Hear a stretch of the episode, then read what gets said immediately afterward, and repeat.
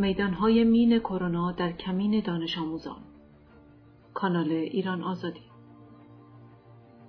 اسمش را می‌خواهیم شوربختی بگذاریم یا تصادف و شانس یا هر چیز دیگر. اول مهر روز بازگشایی مدارس در ایران مصادف است با دومین روز هفته موسوم به دفاع مقدس.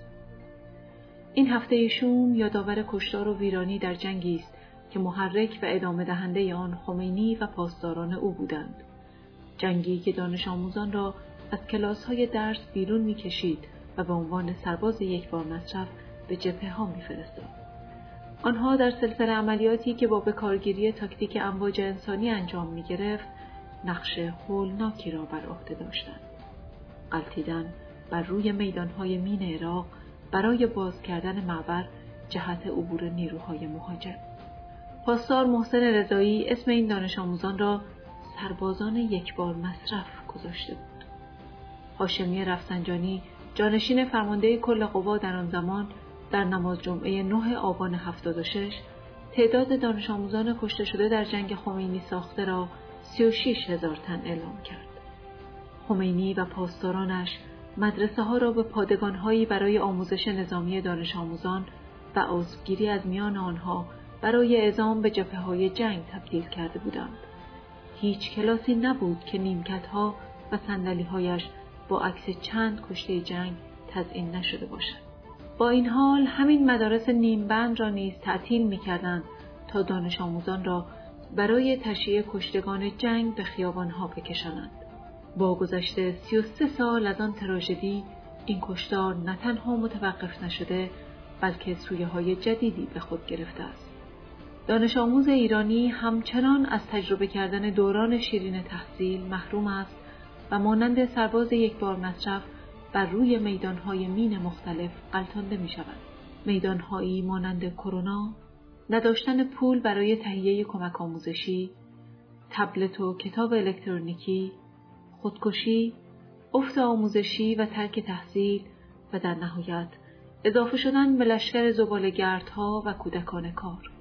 طبق آمارهای حکومتی یک قلم بیش از 3.5 میلیون دانش آموز ایرانی به دلیل نداشتن گوشی و تبلت نتوانستند از آموزش مجازی استفاده کنند و از دور تحصیل خارج شدند.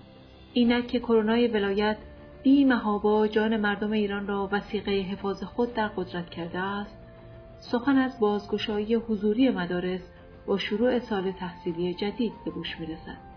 علیرضا رئیسی سخنگوی ستاد ملی مبارزه با کرونا اعلام کرد در جلسه این ستاد مسبب شد تا احتمام بر بازگشایی مدارس به صورت حضوری باشد و واکسیناسیون معلمان، والدین، سرویس مدارس و کادر مدارس انجام شود.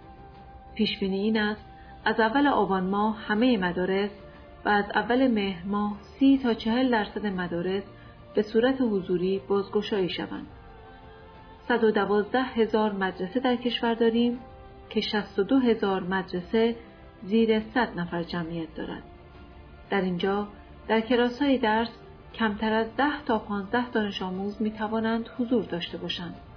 برای امسال ترکیب آموزش مجازی و حضوری مد نظر است و اگر مدارس بتوانند سقف حضور 15 دانش آموز در کلاس درس را رعایت کنند مدرسه می تواند هر روز حضوری برگزار شود.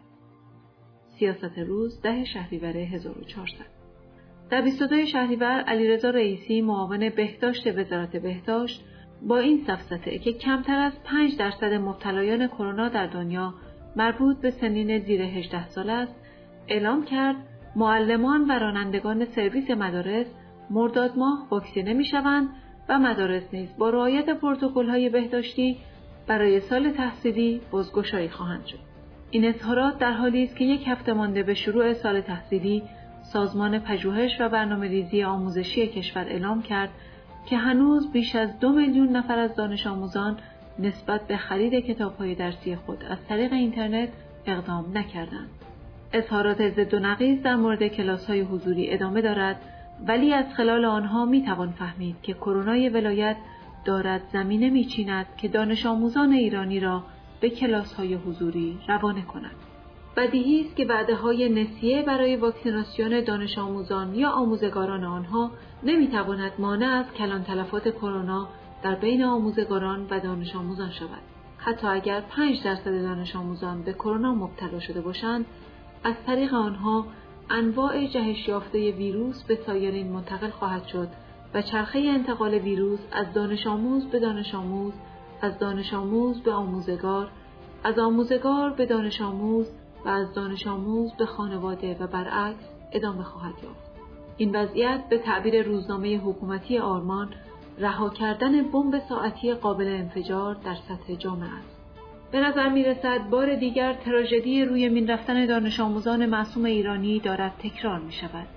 این بار در میدان مین کرونا با انفجارهای خاموش و جنازه های به شده در کیسه های سیاه.